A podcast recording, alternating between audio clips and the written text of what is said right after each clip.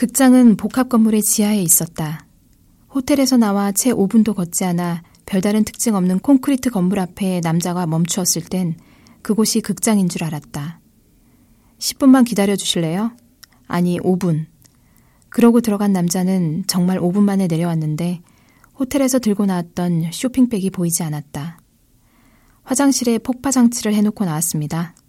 3초 안에 이 구역을 떠나야 해요. 썰렁한 농담에 짜증이 솟았다. 극장 건물은 같은 블록에 있었다. 건물 입구로 들어가 곧장 계단을 내려갔는데 지하의 로비는 곧 공연이 시작된다는 걸 믿을 수 없을 만큼 한산했다. 잠시만 기다리라며 윤을 세워놓고 매표소 쪽으로 간 남자는 금방 돌아오지 않고 창구 직원과 뭐라 얘기를 나누고 있다. 표가 있다더니 지갑을 꺼내드는 걸 보니 이제야 표를 사는 것 같다. 부담스러워라. 유는 그가 돌아서기 전에 얼른 몸을 돌렸다. 빠르게 걸어온 탓인지 얼굴이 후끈하다. 찐득하고 촘촘한 더위다. 손으로 부채질을 하고 있는데 갑자기 흰 그림자 하나가 펄럭 앞을 스친다. 깜짝이야. 아니 흰 사람이다. 아랫도리를 감싼 흰 옷은 물론이고 벗은 상체와 얼굴, 머리카락까지 모두 하얗게 페인트칠을 했다. 스모 선수처럼 살집이 풍만한 배의 붓자국은 균질하지 않았다. 흰 사람이 공연장 오른쪽 문으로 들어갈 때 하얀 손가락과 하얀 손톱이 문틈으로 사라지는 걸 유는 지켜보았다. 걸어오는 걸 보니 남자는 키가 꽤 크다. 서른일곱쯤 되었을까? 예닐곱 살 이상 차이가 나는 사람의 나이는 어림하기가 어려웠다. 유행하는 폭 좁은 면바지와 회색 셔츠를 입었는데 얼굴이 컸고 가까이서 볼 때보다는 나이가 들어 보인다. 남자가 팸플릿을 건네준다. 흰 사람이 배경으로 깔린 흑백의 팸플릿에서 읽을 수 있는 글자는 두 글자뿐이다. 무도? 부토. 춤이에요? 남자는 눈을 한 번 깜빡였다. 설명할 수 있는 거면 볼 필요가 없겠죠? 끊임없는 수다는 어디 가고 하이쿠처럼 간결한 대답. 갑자기 다른 사람이 됐나? 한산하던 로비와는 달리 공연장 안은 빈자리가 없다. 다들 혼자 온 걸까? 유령들의 교실 마냥 고요하다. 무대 장식이라곤 사각의 벽에 기대 놓은 사다리 하나가 전부다. 사다리의 칸을 하나 둘 세고 있는데 공연은 별다른 예고 없이 시작되었다. 흰 사람이 하나 무대로 나온다. 아까 앞을 스쳐 지나간 그 사람인 것 같다. 그의 몸짓에 마지못해 끌려 나오듯 뒤늦게 음악이 시작되지만 몸짓과 음악은 어긋난다. 움직임은 격하고 빠르거나 느릿느릿 이어진다. 지렁이처럼 느리게 움직일 땐 보고 있는 사람의 몸이 뒤틀릴 것 같다. 흰 사람이 만들어내는 동선과 자태는 한순간도 아름답다고 느껴지지 않는다. 춤이라니. 오히려 이건 춤이 아닙니다. 라는 마임 같다. 그 비일상적인 움직임의 유일한 목적은 선율을 예측할 수 없는 기괴한 음악과의 불화인 것처럼 느껴졌다. 유는 눈알만 살짝 돌려 왼쪽에 앉은 남자를 보았다. 옆구리를 콕 찔러볼까? 껍데기만 의자에 내려놓고 알맹이는 어딘가로 가버린 것처럼 입이 해벌어져 있다. 그 몰입이 이해되지 않는다. 유는 핸드백 안으로 오른손을 살금살금 밀어 넣었다. 손바닥에 보드라운 털이 닿는 순간 혀가 입천장 안쪽에 들러붙는다. 어깨에 힘이 빠지면서 날숨이 길어진다. 눈꺼풀이 스르르 내려온다. 그제야 아름답지 않은 품새도 기이한 음악도 나쁘지 않다 싶다. 공연이 끝나고는 가장 늦게 나왔다. 남자가 자리에서 일어나길 기다리다 보니 그리 되었다. 들어올 때보다 거리는 훨씬 붐볐다. 퇴근 무렵이었고 사람들은 하나같이 우산을 들고 있었다. 커피 전문점 앞에서 윤이 커피를 사겠다 하자 남자는 대뜸 말했다. 그렇다면 비싼 걸로 마셔야겠군요. 농담인 줄 알았는데 계산대 옆 초록색 칠판에 적어 놓은 메뉴를 가리켰다. 매우. 시즌 커피라며 천 원 정도 비쌌다. 크리스마스도 아닌데 별일이야. 매화비? 윤이 종알거리자 정색을 하고 대답한다. 네, 매화꽃잎을 띄운 커피입니다. 당연히 비싸야죠. 그래도 스스럼 없이 비싼 걸 시키는 남자가 살짝 가까워진 느낌이 든다. 서서 커피를 기다리는 동안 뒤편의 줄이 갑자기 길어진다. 들어오는 사람들의 우산에서 물방울이 떨어진다. 핸드백 안에 손을 넣어 보드라운터를 만지고 싶다. 커피를 받아들고 자리에 앉자 유는 커피잔 위로 얼굴을 바짝 들이댔다. 매화는 어디 있어요? 그제야 남자는 흐 웃는다. 매우는 장마라는 뜻이에요. 매화는 봄이잖아요. 윤이 항의하자 남자는 고개를 갸웃한다. 그럼 매실인가? 엉뚱하긴. 커피는 부르르 떨리도록 달고 뜨겁다. 아우, 저도 모르게 신음소리를 흘리자 남자가 왜 그러냐는 듯 쳐다본다. 볼 때마다 새삼 작다는 생각이 드는 눈이다. 장마가 이렇게 달고 뜨거운 것이었어요? 그럼 겨울 시즌 커피는 첫눈인가? 차고 씁쓸한. 상상력이 빈곤한데요. 그보단 화로가 어떨까요? 마시면 바로 입을 데이게 돼. 이런 쓸데없는 얘기들을 주고받으면서도 남자는 조금 전 공연에 대해서는 한마디도 하지 않았다. 누구와도 그 느낌을 나누고 싶지 않다는 건지, 혹은 나누는 것이 불가능하다는 건지. 커피를 마시고 밖으로 나온 남자는 나온 김에 저녁을 먹고 들어가자 했다. 윤이 머뭇거리자 혼잣말처럼 중얼거린다. 아까 얘기한 집 여기서 되게 가까운데, 딱 5분 거리인데, 저녁을 먹긴 해야 했다. 가까운 곳이었지만 어깨를 스칠 듯 좁은 뒷골목은 큰 길쪽과는 분위기가 사뭇 달랐다. 벽이 검은색으로 칠해진 목조 2층의 낡은 계단을 한 칸씩 올라가자 달큰한 국물 냄새가 그만큼씩 진해진다. 창가 쪽 자리에 앉자 건너편 가게의 창 안쪽이 손에 닿을 듯 가깝다. 이쪽보다 조명이 환한 것 같고 그 자리에 앉은 손님의 얼굴이 더 행복해 보이는 듯도 하다. 더 행복한 쪽은 고개를 돌려 이쪽을 쳐다보지 않는다. 주문을 받으러 온 사람에게 남자는 말 대신 손가락으로 메뉴판을 짚는다. 강물 같은 수단은 어디 가고 부토 같은 사람이군. 정기적으로 출장을 온다더니 일본 말이 능숙하진 못한 것 같다. 주문을 마친 남자가 손바닥을 비볐다. 원래 작은 눈이 조금 더 작아진다. 여기 음식이 괜찮아요. 재미도 있고 음식이 나오자 왜 그렇게 말했는지 알 것 같았다. 살짝 그을린 참치와 찐새우와 우엉찜이 커다란 접시에 전묘화처럼 자리 잡았다. 눈을 가늘게 뜨고 접시를 들여다보던 남자는 먼저 새우 한 마리를 집어간다. 우엉은 육수에 졸인 듯 감칠맛이 났다. 다른 음식이 담긴 접시 두 개가 더 나왔다. 음식은 전체적으로 달았다.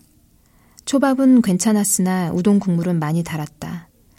단 걸 좋아하는 사람이구나. 어쨌거나 맛은 나쁘지 않다.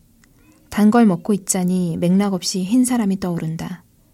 맨살에 남아있던 거친 붓자국을 보았을 땐 제 살에 차고 끈적한 붓이 스치는 것 같아 소름이 돋았는데 덕분에 공연 잘 보았어요.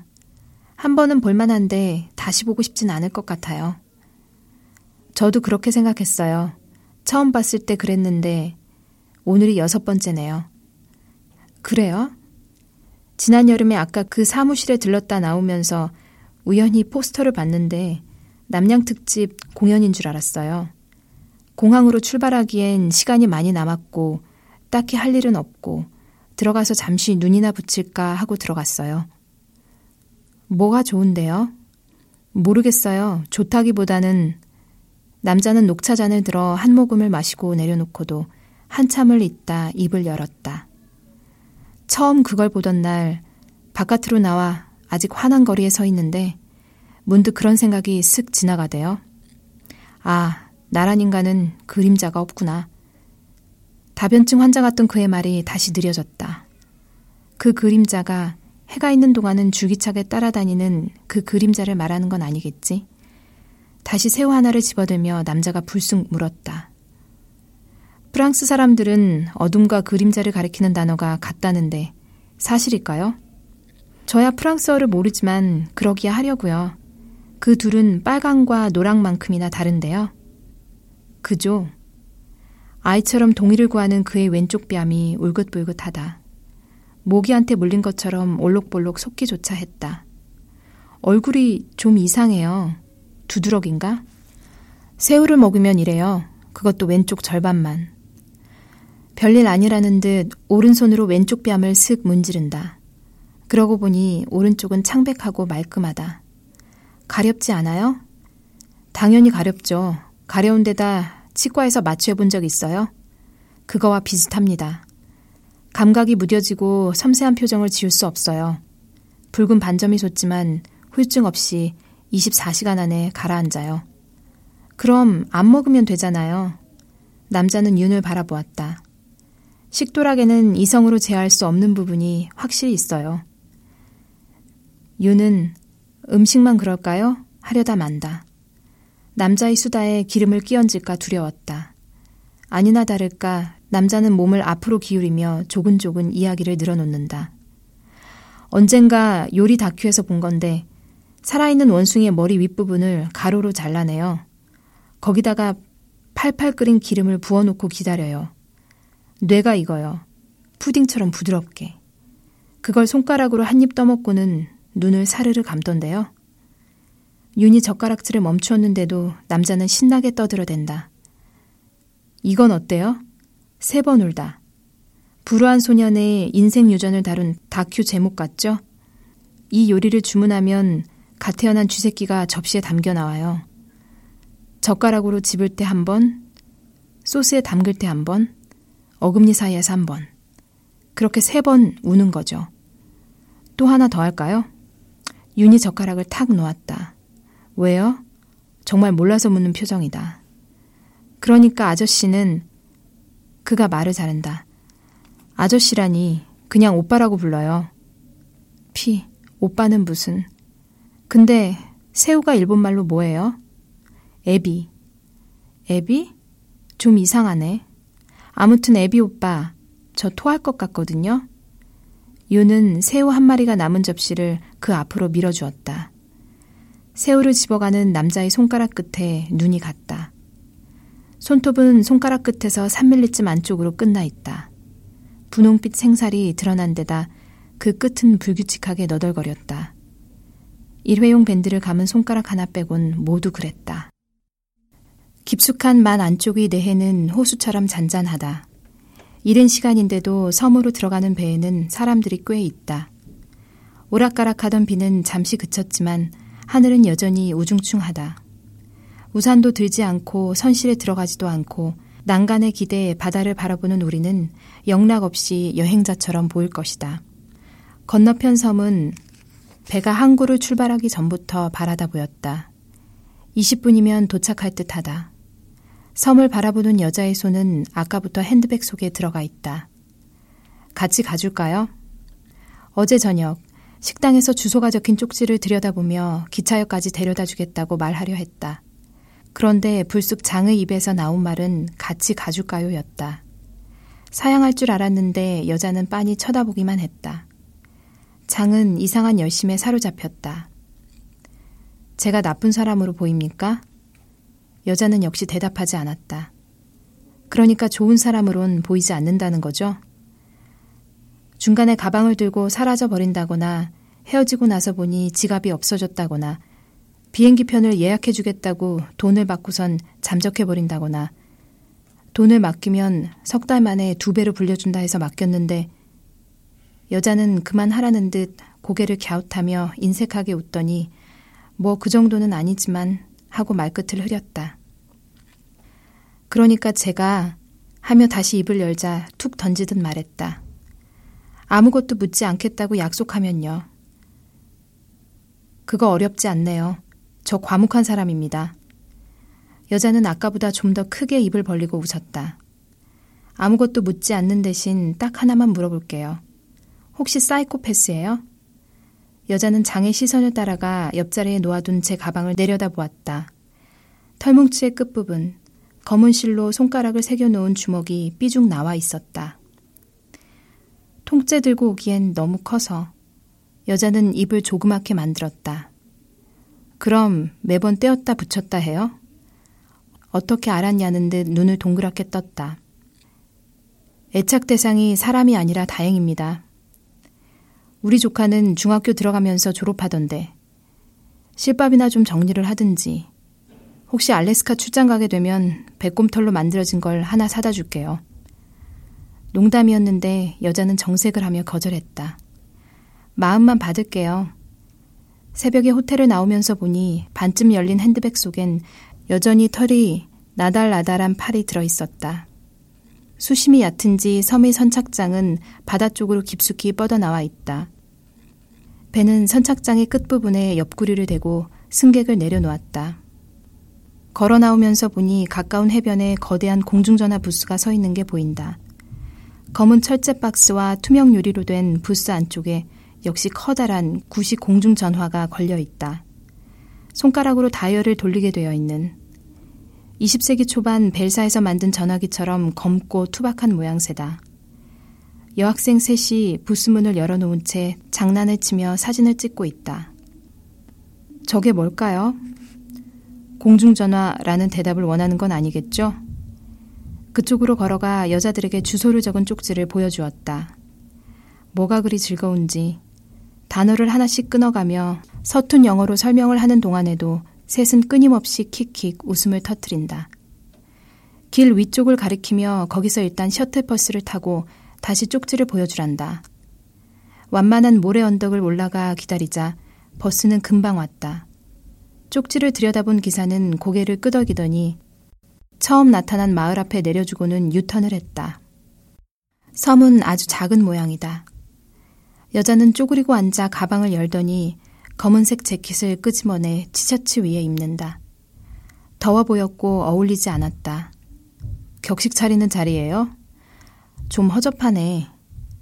농담이 반이었는데 난감한 표정으로 쳐다본다. 이게 정장으로도 캐주얼로도 입는 거라. 그건 그쪽 생각이고 정장도 캐주얼도 안 되겠는데요. 일단 뭘 더 껴입기엔 너무 덥잖아요. 그냥 들고 가다 마지막 순간에 입든지. 뜻밖의 고분해진 여자는 옷을 왼팔에 걸치고는 가방을 잠근다. 장이 가방을 받아들었다. 집원들은 일렬로 정리되어 있어 집은 금방 찾을 수 있었다. 마을의 끝이었고 뒤편은 야트막한 야산이었다. 골목길은 맨발로 걸어 다녀도 될 만큼 청결하다.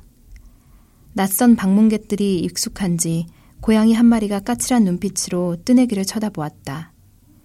이제 여자는 아니 훤히 들여다 보이는 낮은 대문 앞에 망연히 서 있다. 고개를 푹 수그리고 있어 짧은 단발은 뺨을 길게 자른 것처럼 사선을 그리며 떨어진다. 장이 불쑥 초인종을 누르자 입술을 앙다문다. 아래쪽이 나무로 된 미닫이 문이 열리면서 중년 남자가 마당으로 내려섰다. 이쪽이 누구인지 알고 있는 듯한 표정이다.